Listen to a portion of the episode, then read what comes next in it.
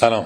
من عادل طالبی هستم و در این فایل صوتی می‌خوام مطلبی رو که جناب آقای شعبان علی در سایت شخصیشون منتشر کردن براتون بخونم. دلیل اینکه این رو به صورت فایل صوتی گذاشتم با اینکه آگاه هم به اینکه جناب شعبان علی اگر خودشون با صدای خودشون این موارد رو می‌گفتن قطعا بسیار لذت بخشتر بود شنیدنش و دلنشینتر بود. و موثرتر بود این هست که احتمال دادم جناب شعبان علی این رو فایل صوتی نکنن و از طرف دیگه این رو می‌دونم با توجه بازخوردهایی که تو کانال دارم خیلی از عزیزان فایل های صوتی رو ترجیح میدن بارها هم نظرسنجی شده و همیشه فایل صوتی بالاتر بوده. مخاطبان من در کانال کار و کسب علاقه دارم به شنیدن فایل های صوتی چون اینطور که به من گفتن توی ماشین یا توی مسیر رفت آمد توی گوشی هاشون توی موبایلشون توی مترو توی اتوبوس توی تاکسی فایل های صوتی راحت تر از مطالعه می‌تونن استفاده بکنن. این مطلب رو از این جهت فایل صوتی کردم با اینکه قابل خوندن هست. نگران بودم و دلم نیومد که اگر احیانا اهل خوندن و مطالعه نیستید یا کمتر هستید به خصوص این روزها که علاقه داریم که کمتر و کمتر مطالعه بکنیم این حرفها رو نشنیده باشید و به همین دلیل اون رو فایل صوتی کردم. آقای شعبان یه توضیح اولش دادن که من این توضیح رو آخر سر براتون خواهم خوند اما میرم سراغ اصل مطلب. جناب شعبان علی درباره روزهایی که درش به سر می‌بریم و ماجراهایی که داریم این مطلب رو نوشتند. شومی منابع. پیش از این هم همواره گفتم که ما در این نقطه از جغرافیا گرفتار نفرین منابع یا شومی منابع هستیم و بر این باورم که آن کس که نخست بار تعبیر نعمتهای خدادادی را برای منابع سرزمین ما به کار برده فردی بی بهره از علم بوده. که نه خدا را می شناخت و نه تفاوت نعمت و نقمت را می فهمید و نه درس اقتصاد خوانده بود. تلخ است اما باید بپذیریم که موقعیت جغرافیایی ما در طول تاریخ در مسیر جاده ابریشم و در کنار آب و منابع زیرزمینی ما در بستر جغرافیا ما را عقیم و سترون کرده است. اگر تعصب تاریخی را کنار بگذاریم نقش این منابع را در شیوه و سبک زندگی گذشتگان خود حتی در هزاران سال قبل هم می توانیم ببینیم و ردیابی کنیم. از مقیاس هزاره که بگذریم سقوط ارزش پول ملی کشور در برابر ارزهای خارجی هم روندی پیوسته و البته با نرخ متغیر بوده که طی دهه های گذشته همواره وجود داشته و اگر وابستگی به نفت و منابع زیرزمینی را کاهش ندهیم طی دهه های آینده هم مستقل از اینکه ساختار حاکمیتی چه باشد و چگونه باشد تجربه خواهیم کرد. علت هم مشخص است. عصر دامداری و شکار و کشاورزی گذشته و عصر علم و دانش و تولیدات فکری رسیده است. پس سهم آنها که منابع زیر خاک خود را در می آورند و می فروشند در کل اقتصاد جهان که بخش مهمی از آن را محصولات فکری تشکیل می دهند کاهش خواهد یافت. کاهش ارزش پول ملی یکی از خروجی های کاهش قدرت تنفروشان در برابر فکر فروشان در اقتصاد جهان است. اگر بپذیریم البته که خاک و منابع زیرزمینی هم بخشی از پیکر زنده جامعه ما هستند. نقدینگی و نرخ تنزیل و اتاق پایاپای و پشوانه پولی و اقتصاد چپ و راست و سوسیالیسم و لیبرالیسم و همه اینها هم اگرچه فاکتورهای مهمی در همه اقتصادها از جمله اقتصاد ما هستند اما بر روی ساختار ایجاد ارزش سوار می شوند و بخش عمده ای از ایجاد ارزش در کشور ما سوراخ کردن خشکی و دریا و فروختن داشته های زیر پایمان است. این که می‌گویم این حرفها گفتن ندارد از آن روز که چند سال است روزه ارزش آفرینی می‌خوانم. و تمام این سالهایی که من به خاطر محجور بودن ارزش و ارزش آفرینی شبها بغز می کردم و می خوابیدم برخی از دوستان و هموطنانی که امروز از نرخ دلار بغز کرده اند به سلامتی یکدیگر در مهمانی های شبانه می نوشیدند همین چند ماه قبل هم مشغول عیاشی های اینستاگرامی بودند و الان تازه دردشان گرفته. انتخاب 96 بسیاری از ما از جمله من در سال 96 از انتخاب آقای روحانی به عنوان سرپرست دولت حمایت کردیم و من هنوز هم معتقدم که آن انتخاب انتخاب درستی بوده است. چون لاقل کسی مثل من ایدئالیست نیست و من پراگماتیسم را با تمام وجود میپسندم و میپذیرم. طبیعی است که ایدئال من این بود که آقای روحانی همچنان که شهرت و لباسشان گواهی می‌دهد به شغل شریف روحانیت اشتغال می داشتند و بنده از روشنگری هایشان پای منبرشان بهره می بردم اما روزگار دیگر شده است و انتخاب دیگر. من شاعر نیستم که مثل فروغ فرخزاد از کسی که روزی خواهد آمد شعر بگویم یا ساده اندیشانه فکر کنم. اگر دستهایم را در باغچه بکارم سبز خواهد شد. یا مثل سیاوش کسرایی در انتظار قهرمانی چون آرش باشم که جان خود را در تیر کند و مرز ایران و توران را پی بریزد. یا همچون اخوان دل به تحولات سیاسی ببندم و وقتی که امیدم ناامید شد به قاصدک هم بد و بیراه بگویم. که انتظار خبری ندارم و نباید بی سمر گرد بام و بر من بگردد. یا اینکه کتیبه سنگ نوشته را هم سرزنش کنم که چرا دو سویش یک چیز نوشتند کسی راز مرا داند که از این سو به آن سویم بگرداند. من هم درس مدیریت خواندم. من هم درس مدیریت خواندم و هم دو دهه زیر دست مدیران بزرگ کار کردم. یا مدیریت دیگران را بر عهده داشتم. مدیر در هر وضعیتی دو سوال می‌پرسد. نخست می‌گوید چه چیزهایی در اختیار من است و چه چیزهایی از حوزه اختیارم خارج است؟ سپس می‌پرسد در حوزه اختیار خود چه گزینه هایی دارم؟ به من اگر بگویند می‌خواهیم سرت را ببریم می‌پرسم ببخشید گزینه های مختلفی هم برای سربریدن هست؟ و اگر گزینه ای باشد سعی می کنم لذت آخرین انتخاب را هم از خود دریغ نکنم ولو در حد انتخاب موقعیت چاقو برگردن باشد. این را هم باز از شاعرانگی نیاموختم بلکه از این آموختم که مدیر زندگی را بازی تصمیم گیری می داند و هرگز در اعتراض به گزینه های دوست نداشتنی بازی انتخاب را ترک نمی کند.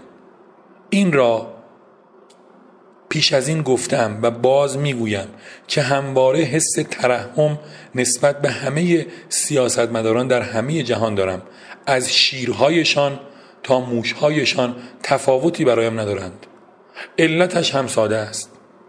من هرگز شغلی را انتخاب نمی کنم که در آن وادار بشوم بگویم ملت شریف کشورم.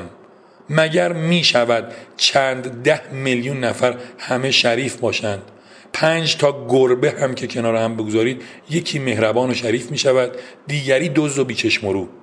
کسی که خود را در موقعیتی قرار می دهد که خود را به چند ده میلیون نفر که هیچ قدرتی در انتخابشان نداشته و هر شب هم میزایند و زیاد می‌شوند بگوید شریف به نظرم خود را بیهوده بدهکار مخاطب کرده است. همیشه گفتم که اگر سیاستمداران کمی بیشتر درس میخواندند و نان فکر خود را میخوردند وادار به تعظیم کردن چشم بسته به انبوه ناهمگون ما مردم طلبکار نبودند.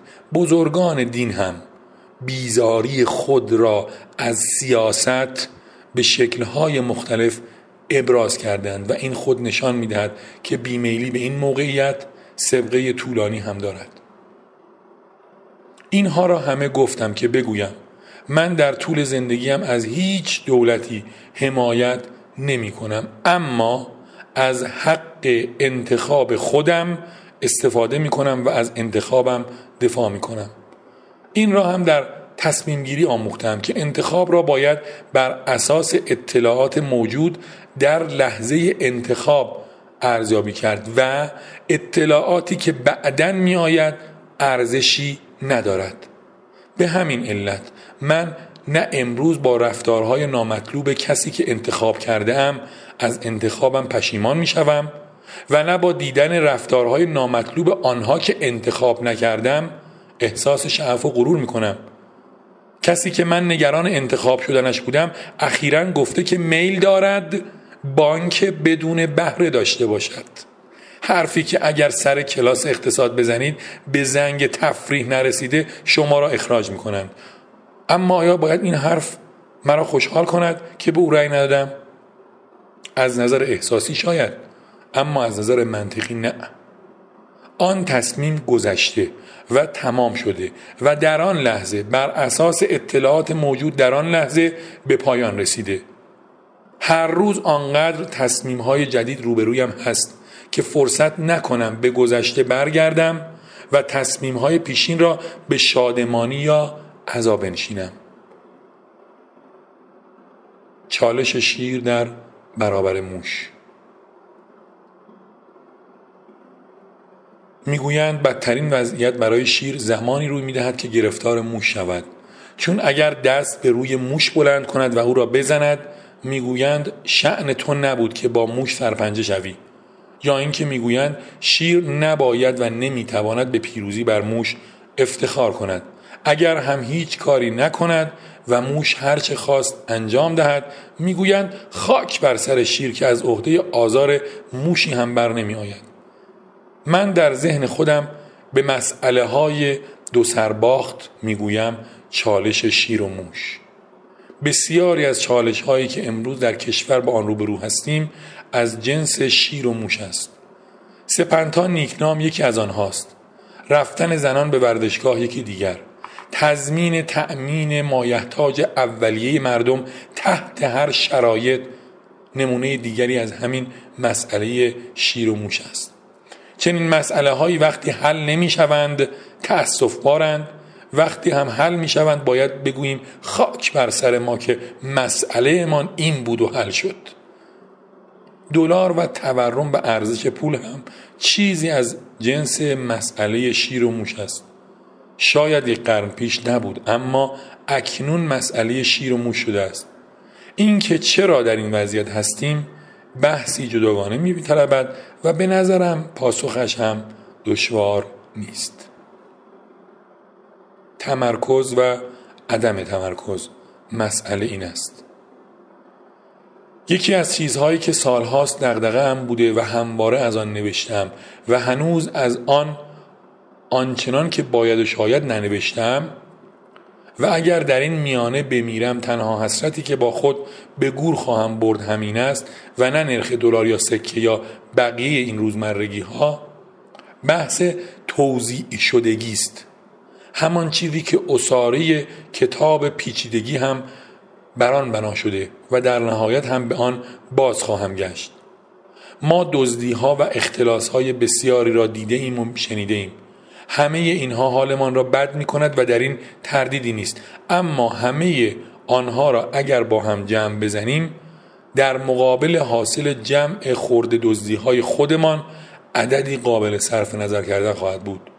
متاسفانه مغز ماشین توجیه است و به سادگی منافع جمجمه ای را که در آن قرار دارد توجیه می کند اما ترجیح منافع کوتاه مدت بر بلند مدت و بیتوجهی به اصول اخلاقی منظورم ارتفاع دامن و اندازه شال نیست. اخلاق به معنای همان چیزهایی که پشت این بحث های کوچک گم و فراموش می شود و ناشایسته سالاری در تمام جامعه ما رسوخ کرده است. راه دور نروید. اجازه بدهید که از خودم و همکاران خودم انتقاد کنم. چند نفر از ما معلمان را می‌شناسی که درس کارآفرینی می دهیم اما هرگز یک کسب و کار را از صفر آغاز نکردیم. یا اگر هم در چند چیزی داریم جز شکست نیست. چند نفر از ما معلمان را می‌شناسی که می‌گوییم دکتر هستیم. اما اگر بگویند آلفای کرونباخ چیست می‌گوییم گمان می‌کنم در منوی کافی شاپ برج میلاد دیدیم. چند نفر از ما خودمان در گل کسب و کار مانده ایم اما مدیریت کسب و کار آموزش می‌دهیم یا مشاوره می‌دهیم. و دقیقا همین ما از این گلایه می‌کنیم که چرا فلان کس که تخصص کافی ندارد در فلان موقعیت اجرایی است. دوستان مدیر بسیاری دارم که هرچه توانستند از راند استفاده کردند و اگر کم خورده اند مثلا ده میلیارد تومان به خاطر محدودیت اندازه دهانشان بوده.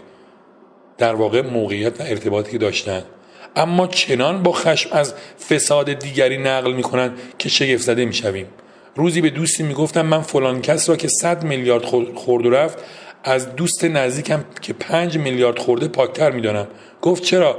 گفتم او می‌توانه 110 میلیارد هم بخورد و نخورد. اما این حتی برای 5 میلیارد و 100 میلیون هم جا نداشت. بنابراین از تمام ظرفیت دزدی خود استفاده کرد. اینها را گفتم که جمله تحسین برانگیز الیور پری را تکرار کنم که می‌گفت الیور پری را تکرار کنم که می‌گفت we have met the enemy and he is us. ما دشمن را دیده ایم و او خودمان هستیم. fundamental یا technical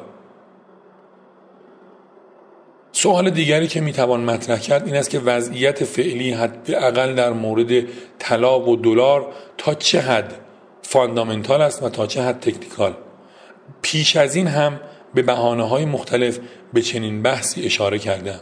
به نظر می رسد بخشی از این افزایش فاندامنتال باشد. به هر حال با توضیحی در ابتدای این نوشته دادم ارزش پول کشوری که خاک زیر پای خود را می فروشد باید در طول زمان سقوط کند و چنین خواهد شد.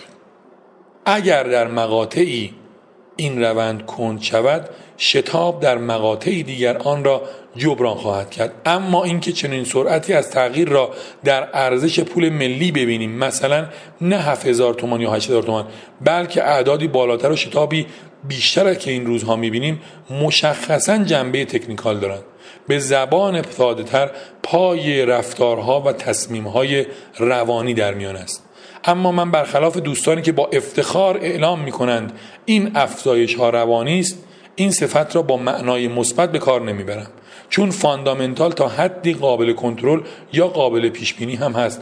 اما وقتی روانی شد هیچ کس نمی‌تواند بگوید که سال بعد این موقع دلار پنجاه هزار تومن است یا پنج هزار تومن و این مسئله بیشتر تابع ادراک و خرد جمعی ما ایرانیان خواهد بود. ترکیب تلخیست خرد ادراک ما جمع ایران.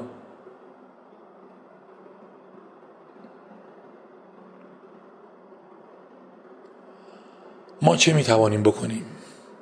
یک راه حل مربوط به کسانی است که صورت مسئله را پاک کردند به کشوری دیگر مهاجرت کردند یا برنامه مهاجرت دارند. آنها دیگر این مسئلهشان نیست و مسئله های خودشان را دارند. باید هر سال بنشینند و موضع احزاب کشورها نسبت به مهاجران را ببینند. یا دنبال از صفر ساختن زندگی باشند یا هر چیز دیگری که به هر حال سختی ها و دشواری ها و در عین حال فرصت ها و لذت های خود را نیز دارد از مزیت های ما انسان ها این است که خوشبختانه درخت نیستیم و پا در خاک نداریم. تا همچون گون شف... ببخشید گون شفیعی کتکنی امیدمان سلام رساندن به شکوفه ها و باران باشد. ما این فرصت و توانایی را داریم که فضای مسئله خودمان را خودمان انتخاب کنیم. این جمله را با تأکید می‌گویم چون این را می‌دانیم که انسانی که مسئله و چالش ندارد یا مرده یا دیوانه است. زنده بودن به همراه این چالش هاست و اتفاقا با جابجایی مکان خود معمولا چالش ها ساده نمی شوند بلکه تغییر می کنند شاید امروز بگوییم چالش آن کس که مثلا در آمریکاست با آن کس که در ایران فرق دارد بسیار است. عذرخواهی می‌کنم. چالش آن کس که مثلا در آمریکاست با آن کس که در ایران است خیلی فرق دارد. اما وقتی عادت می‌کنی دوباره چالش ها بزرگ و جدی می‌شوند و فقط جنسشان فرق می‌کند. بنابراین یک راه حل تغییر فضای مسئله است. اما اگر شما هم مثل من باشید که به هر علتی ماندن در فضای مسئله های فعلی را ترجیح می دهید یا داده اید قاعدتا دیگر زمان این نیست که به این سوال فکر کنیم. دوستی جایی نوشته بود که اکنون که فکر می کنم احمق بودم که 20 سال پیش مهاجرت نکردم. به شوخی به دوستم گفتم هنوز هم احمقی که به تصمیم 20 سال قبل فکر می‌کنی. به گزینه امروزت فکر کن وگرنه 20 سال بعد هم باید درباره حماقت های امروز حرف بزنی. چه خواهد شد؟ سوال زیبایی است پاسخ آن هم می‌تواند جذاب باشد اما متاسفانه کسی پاسخش را نمی‌داند و هر آنچه که هست گمان زنی است. اما یک سوال مهمتر. برایت مهم است که چه خواهد شد؟ بخشی از این چه خواهد شدها شبیه این است که آخر یک سریال را بپرسیم. منطقی ترین کار این است که بنشینیم و نگاه کنیم و ببینیم چه پیش می آید ممکن است بگویید این راه حل انفعال است. می‌پرسم اگر در مقابل نمی‌توانی اقدامی کنی پیگیری کردن حماقت است. کسی می‌گوید دلار چند می شود پاسخ این است. چقدر لازم داری؟ به اندازه لازم داشتنت بخر. اگر قرار است این هفته یک سفارش 100 هزار دلاری داشته باشی آن را تأمین کن. قیمت مهم نیست. کسی که کسب و کار دائمی دارد و در طول سالها هر سال بارها سفارش می‌گذارد چاره ای ندارد جز اینکه با هر قیمتی بازی را ادامه دهد. کمی عقب و جلو انداختن یک سفارش و خرید. وقتی آن را در مجموع تراکنش های ارزی یک دهه می‌بینی تفاوتی نخواهد داشت. من با دلار هفتاد تومانی خرید داشتم. دلار هزار تومانی هم خریدم. اما چون هر زمان نیاز دارم می‌خرم دیگر به چنین گزینه ای فکر نمی کنم ممکن است بگویی نه الان دلار رازم ندارم. می‌خواهم آینده اقتصادی کشور را بدانم. سوالم این است. می‌خواهی رئیس جمهور بشوی؟ از تو برنامه خواستند فردا مصاحبه تلویزیونی داری؟ ممکن است بگویی نه. می‌خواهم زندگی کنم و دلار روی همه جنبه های زندگی تاثیر دارد. این حرفی است که نمی‌توان انکار کرد. اما باز هم به سوال خودم برمیگردم. آیا اینکه بدانی دلار سال بعد چقدر خواهد بود روی تصمیمی که این روزها می‌گیری تاثیر دارد؟ من فکر می‌کنم بخش بسیاری از تصمیم های ما مستقل است. مثلا من به خاطر نرخ آتی معاملات سکه بهار آزادی در شش ماه بعد ترکیب رژیم غذایی امروزم را تغییر نمی دهم اما به تصمیم هایی می رسیم که تأثیر پذیرند مثلا من می خواهم خانه ام را بفروشم و تعویز کنم. یا خودروی خودم را تغییر بدهم یا بخشی از پول خود را به دارایی فیزیکی تبدیل کنم. در اینجا یک پاسخ استاندارد وجود دارد که برای سگ تا انسان یکیست. تصمیم محافظه کارانه بگیریم. تصمیم محافظه کارانه با تصمیم از سر ترس تفاوت دارد و متاسفانه بسیاری از تصمیم هایی که این روزها در جامعه می‌بینیم و خودمان می‌گیریم از سر ترس است. آیا من در این شرایط برای گرفتن نمایندگی جدید از یک شرکت خارجی تلاش کنم. تصمیم از سر ترس می‌گوید نه. تصمیم محافظه کارانه می‌گوید ببین این پروژه چقدر سود احتمالی خواهد داشت. ضررش را هم ببین. همچنین ببین که چه کسری از سرمایت به این ریسک اقتصادی اختصاص خواهد یافت. برآورد ریسک را هم با ضریب اطمینانی بالاتر از حد متعارف در نظر بگیر. سپس درباره اقدام کردن یا نکردن تصمیم بگیر. یا مثلا اگر خانه داری و می‌خوای آن را بزرگتر کنی اگر چنین مسئله اولویتت نیست شاید بهترم باشد که این تصمیم را به تأخیر بیاندازی چون نمیدانی در فاصله فروختن تا خریدن چه می شود یا شاید شکل دیگری از محافظه کاری این است که جنبه های حقوقی و تاریخ قرارداد و سایر موارد را به شکل حرفه‌ای تری تنظیم کنی. وقتی دارایی فعلی را بفروشی که قرارداد بعدی را تنظیم و منعقد کرده ای تصمیم از سر ترس این است که من محصول موجود را نفروشم چون معتقد هستم که بعدا نمی‌توانم آن را جایگزین کنم.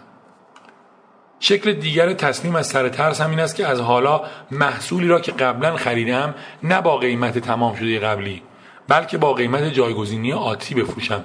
گاهی به شوخی به این الگو نیفو می‌گویند. Next in First Out به جای الگوهای رایج لیفو و فیفو یا LIFO و FIFO اما تصمیم محافظ کاران این است که برای فروش بیشتر فشار نیاورم و سعی کنم در حدی بفروشم که حداقل جریان نقدینگی کسب و کارم را زنده نگه دارد. قیمت را هم بر اساس اصول حسابداری و سود معقول محاسبه کنم و نه بر اساس قیمت جایگزینی.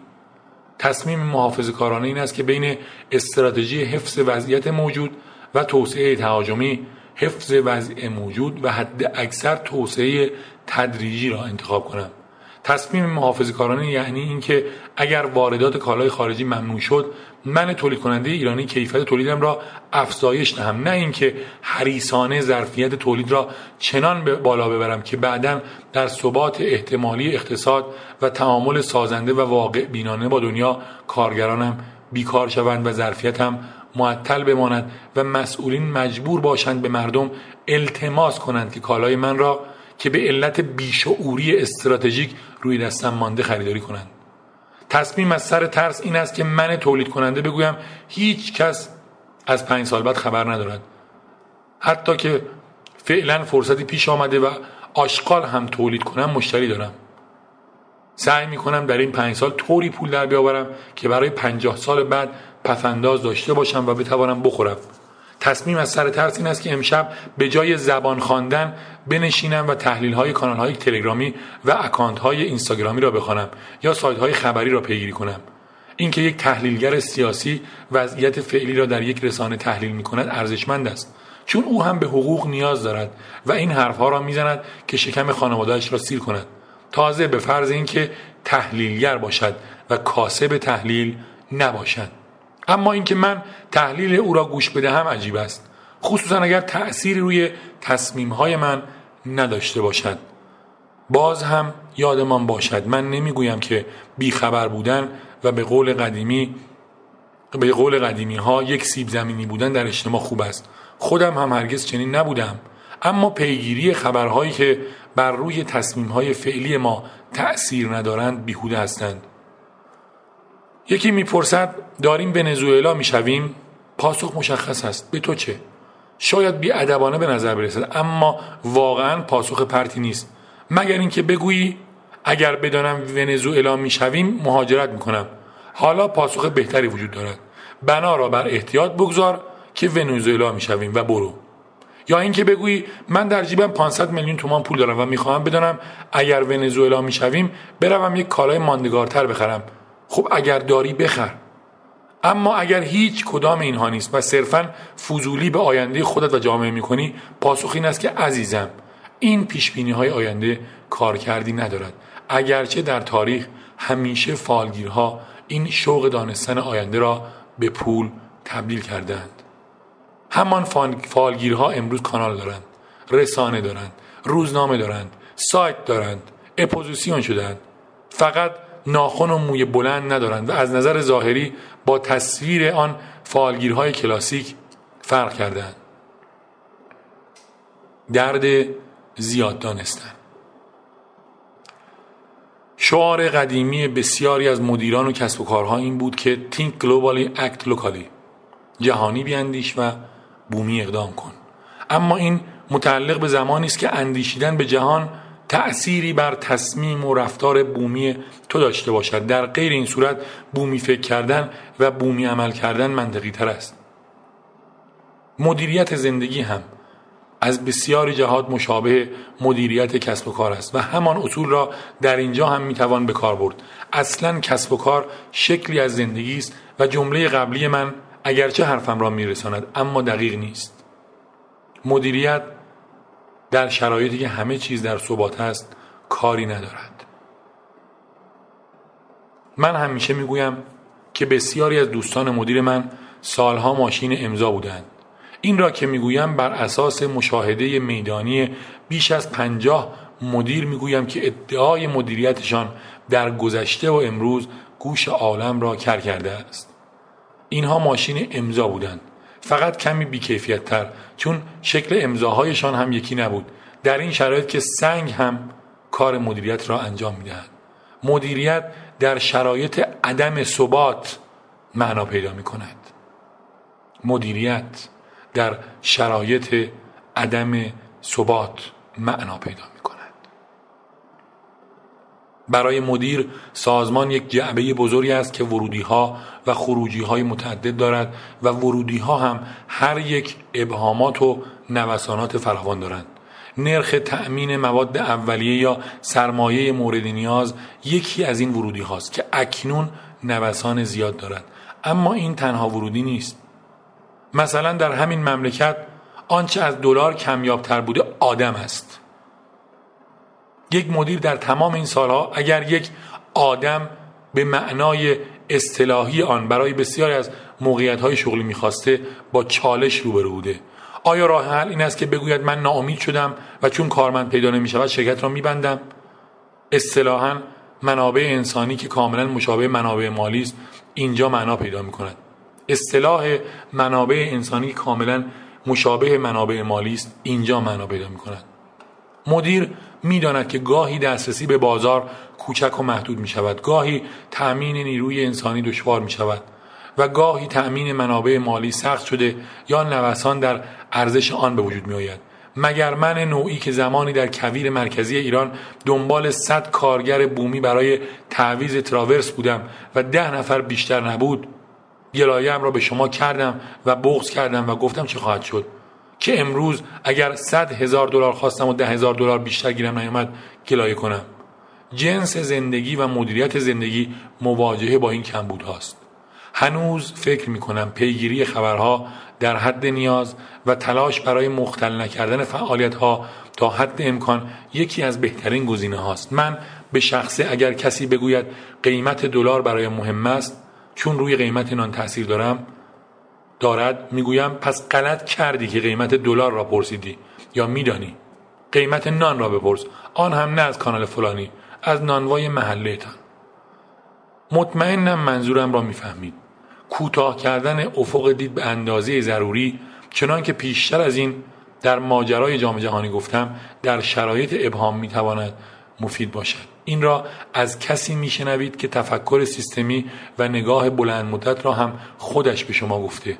بنابراین توصیم را به کوتهنگری تعبیر نکنید چون شرایط عادی نیست. ما در شرایط نامتعارفی هستیم. مقطع حساس کنونی الان است. قبل از این یک شوخی رسانه ای بود. ترس از سناریوهای محتمل. فکر می کنم بحث درد زیاد دانستن را می توانم با مثال دیگری نیز بهتر تشریح کنم. کسانی که می‌پرسند آیا قرار است ما هم ونزوئلا بشویم به پدیده ابر تورم اشاره دارند. یا hyperinflation. پدیده ای که در سالهای اخیر آشناترین نمونه هایش را در زیمبابوه و کشور دوست و برادر ونزوئلا دیده ایم و البته نمونه های تاریخی متعددی نیز در اروپا دارد. بی تردید یکی از سناریوهای پیشروی اقتصاد کشور ما ابر تورم است. قید یکی از در جمله قبل بسیار مهم است. سناریوهای دیگری هم متصور هستند. مثلا ما در تاریخ خود قطنامه 598 را هم می‌دانیم. همچنین یکی از علتهای سرنگونی محمد رضا پهلوی هم مواضع جسورانه او در برابر اروپا و آمریکا پس از تأسیس اوپک و غرور او به خاطر قدرت کنترل نفت مطرح می شود این باعث می شود که احتمالا تصمیم گیران با حساسیت بیشتری درباره سیاست گذاری برای استفاده از منابع در اختیار خود برای تهدید تعاملات بین المللی صحبت کنند. حاصل این که می توانیم برای ادامه وضعیت فعلی سناریوهای متعددی را تصور کنیم. اما این کافی نیست. اگر سناریو نویسی می کنید باید بتوانید احتمال لایکلس لا می کنم لایک لاینس در هر یک از سناریوها را هم برابر کنید. اگر نتوانید این کار را بکنید قاعدتا چیدن سناریوها تأثیری ندارد. به نظر می رسد بیشتر کسانی که از ونزوئلا شدن ایران حرف می‌زنند نمی‌توانند احتمال وقوع این سناریو و نیز سناریوهای احتمالی دیگر را برآورد کنند. همین که این همه مثل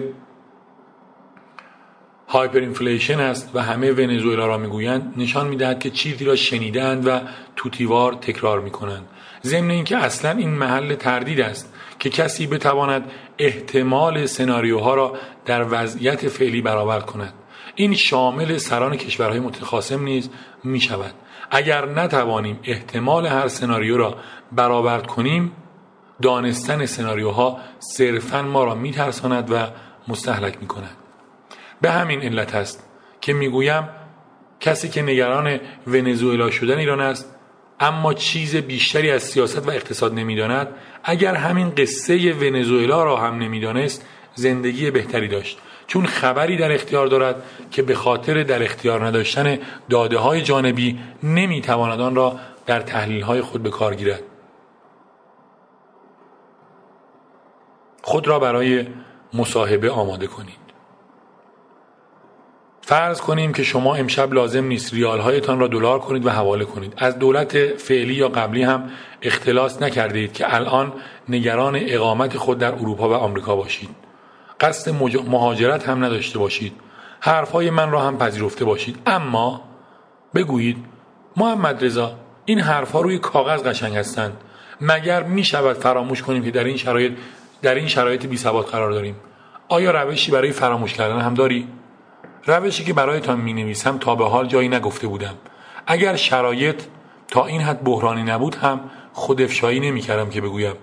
این را از فروس مدیر سابق شرکتی شنیدم که ما برایشان کار می کردیم او آدم کوچکی نبود و فکر کنم پیش از این هم گفتم که بازرگان مسلکی قدرتمند بود که می‌گفت تقریبا هر رنو پنج که در کشور شما راه رفته فولادش را من به کشورتان فروختم و البته برای کسی کار می‌کرد که می‌گفت بخش قابل توجهی از فولادهای متحرک جهان خودرو و کشتی را من و نیاکانم فروخته ایم می‌گفت هر وقت با بحرانی مواجه شدی و بخش زیادی از آن از دستت خارج بود اما نمی‌توانستی آن را از ذهنت بیرون کنی کاغذی بردار. متن مصاحبه ای را بنویس که ده سال بعد در مصاحبه با یک رسانه نقل می‌کنی یادم هست اولین بار که به توصیهش عمل کردم زمان کنکور ام ارشد بود. در بیابان بودم و دما بیش از پنجاه درجه بود و یادم هست می‌گفتند به مسئولین محلی گفتند حق ندارید دمای واقعی را اعلام کنید که, بخ... که پروژه به خاطر قوانین کار متوقف نشود. اما وقتی باد به صورتت می‌زد و همان تکه کوچکی از صورت که از پارچه بیرون بود میسوخت حرف مسئولین محلی چندان ارزش و اهمیت نداشت. به توصیه فروس عمل کردم. خوب یادم هست که بیشتر شبها کار می‌کردیم و سهم کار در روز کمتر شده بود. حدود چهار بود که به کمپ برگشتم کاغذ برداشتم و مصاحبه را نوشتم.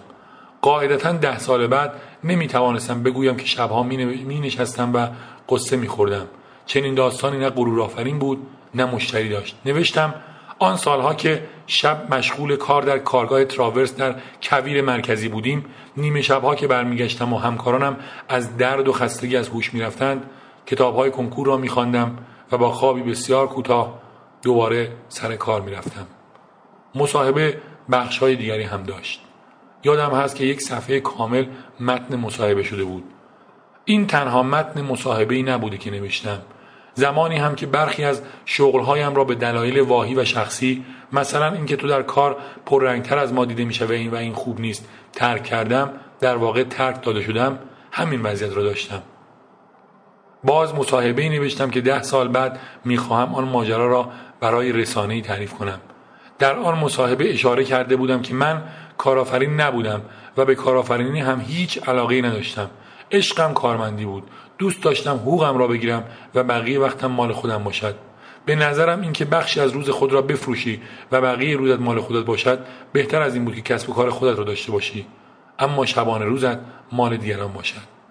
اما از آقای فلانی و خانم بهمانی ممنونم که شرایطی ایجاد کردن که من دنبال کار کردن برای خودم بروم و امروز با وجودی که حتی میل دیدن آنها را ندارم از آنها ممنونم که مرا به این مسیر هدایت کردند.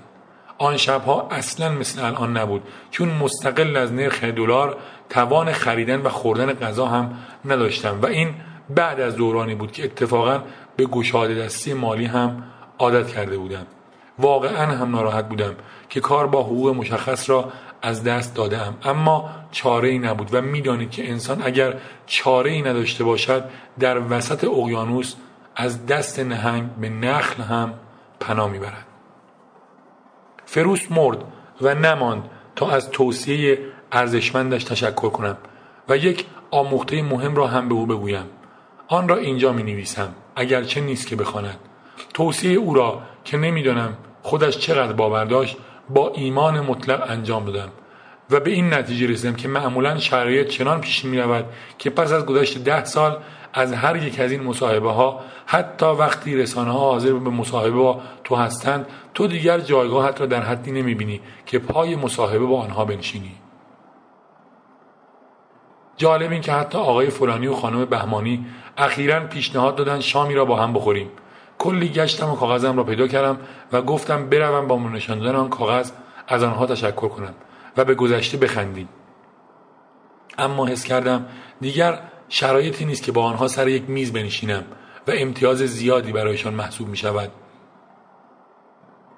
آخرین اعتراف هم این که برای این روزها هم مصاحبه ای را نوشتم که امیدوارم ده سال بعد اگر زنده بودم باز هم جایگاه و شرایطی داشته باشم که از انتشار آن منصرف شوم.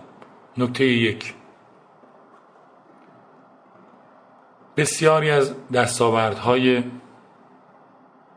بزرگان ما در سراسر تاریخ جهان متعلق به دورانی بوده که مردم دیگر در کنار آنها با مشکلاتی مشابه آنها دست و پنجه نرم می کردند و دائما می پرسیدند فردا چه می شود نکته دوم اگر ما روزی از سر فقر و بدبختی یکدیگر را بخوریم بیش از آن که خوراک مسئولین شویم یا مسئولان خوراک ما شوند من و شما هستیم که یکدیگر را خواهیم خورد. این را منطق آمار تجربه و تاریخ تایید می کند بنابراین شاید مهمترین اولویت این است که به هم بیشتر رحم کنیم. این کار را در قیمت گذاری در الگوی فروش در سبک برخورد با یکدیگر می توان تمرین کرد و مورد توجه قرار داد. نکته سه اگر وقت داشتید لطفا به حرف من به عنوان یک دوست گوش کنید. و به جای دیدن خبرهای سیاسی و اقتصادی وقتی را به دیدن مستند هانت یا شکار اختصاص دهید گاهی اوقات ما به خاطر اینکه جای کوچکمان را در دنیای بزرگ فراموش می‌کنیم و جهان بزرگ اطراف را کوچکتر از عالم درون خود می‌بینیم به استراب و نگرانیمان دامن زده می شود.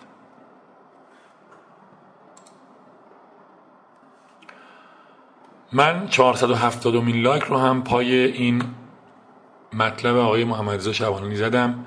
آقای شبانانی در ابتدای صحبتشون میگن که متن نزدیک به 5300 کلمه است و حرف خاصی هم در آن نیست و از کلمات سریع و تند هم استفاده شده و کسانی که عادت به خواندن متنهای پاستوریزه با احترام بیمارگونه به مخاطب دارند از سراحت آن لذت نخواهند برد. و تاکید کردند که متن ادیت نشده و گفتن که اگر می‌خواستن بخیزی از توصیه های خودشون رو اعمال بکنن روی متن نصف متن قابل حذف شدن بود. اما اشاره کردن آقای شمانانی که ترجیحشون این بودی که درباره مسائل این روزها چیزی ننویسند ولی چون برخی از دوستانشون از جمله منصور سجاد و رضا حسام و امیر جواهری و مهدی و غیره اشاره هایی کرده بودن ایشون این مطلب رو نوشتن. این مطلب رو با صدای من شنیدید ولی توصیه می‌کنم برید تو سایت آقای شعبانعلی mrshabanali.com بخونید چون فکر می‌کنم خوندنش با صدای خودتون بهتر و بیشتر توی ذهنتون این مطلب رو جا میندازه. در واقع دلیل اصلی که این مطلب رو من فایل صوتی کردم این بود که یک بار خوندمش و بسیار لذت بردم و چقدر نکته برای من داشت و چقدر یاد گرفتم از این. به نظرم حالا اقراق نمی کنم بگم به اندازه کتاب. اما واقعا به اندازه یک جزوه 20 صفحه‌ای توش یادگیری بود. خیلی خیلی خیلی عالی بود. به اندازه حداقل 10 تا مطلب و مقاله جای دیگه بخوایم بخونیم توی همین جملات و اشاره هاش نکته داشت. و بعد این فایل صوتی رو ضبط کردم در واقع نه برای شما برای خودم که یکی دو بار دیگه هم توی ماشین گوش بکنم و بعد ندونستم حالا که این کار رو می‌خوام بکنم اون رو به شما هم هدیه بکنم. شما هم گوش بکنید. ولی با این توصیه و این تاکید حتما سایت mrshabani.com رو ببینید و مطلب رو همونجا گوش کنید. موفق باشید. خدا نگهدار. یا آهنگ غمگین هم ته این فایل صوتی براتون میندازم.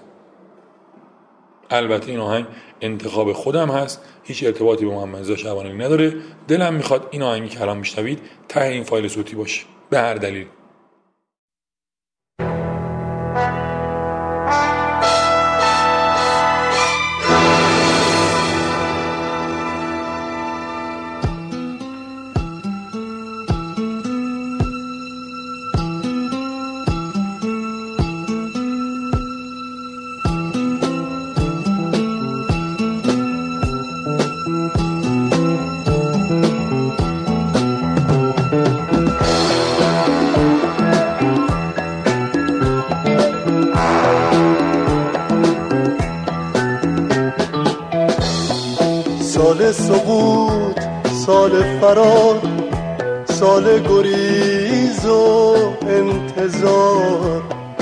فصل شکفتن فلز سال سیاه دو هزار سال سقوط عاطفه تا بی نهایت زیر صفر نهایت معراج زن اندیشه تفسیر صفر.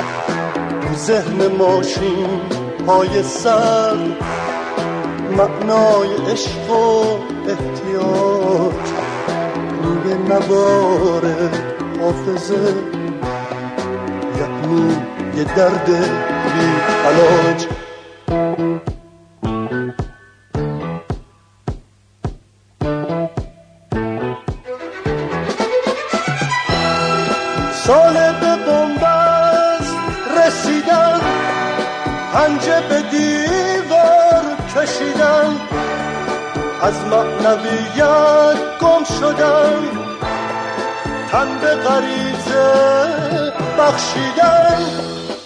قبیله یعنی یه نفر.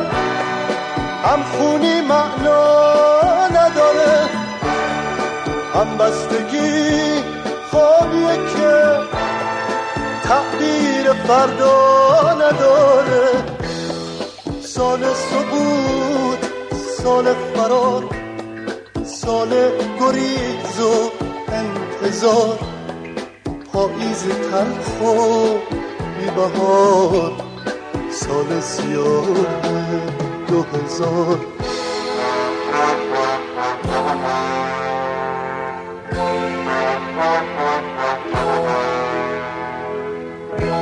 سالی که خون تو نیست قلب فلزی تو سینه وقتی که تصویر زمان شکستگی آینه است. قبیله یعنی یه نفر. هم خونی معنا نداره هم بستگی خوابی که تعبیر فردا نداره. تو اون روزایی که میاد کسی به فکر کسی نیست. هر کی به فکر خودشه به فکر فریاد رسی نیست. همه به هم بی حتی به مرگ هم دیگه. کسی اگه کمک بخواد کی می‌دونه؟ میگه توی کتابای لغت سفید برگا همیشه نه دشمنی نه دوستی هیچی نوشته نمیشه.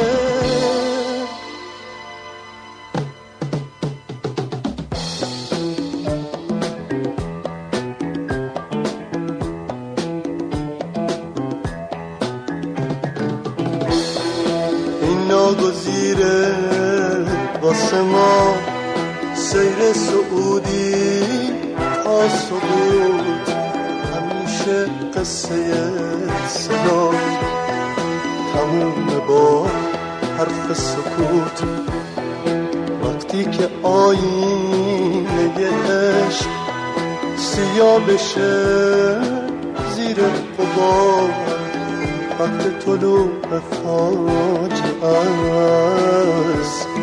می‌رسه سال دو هزار.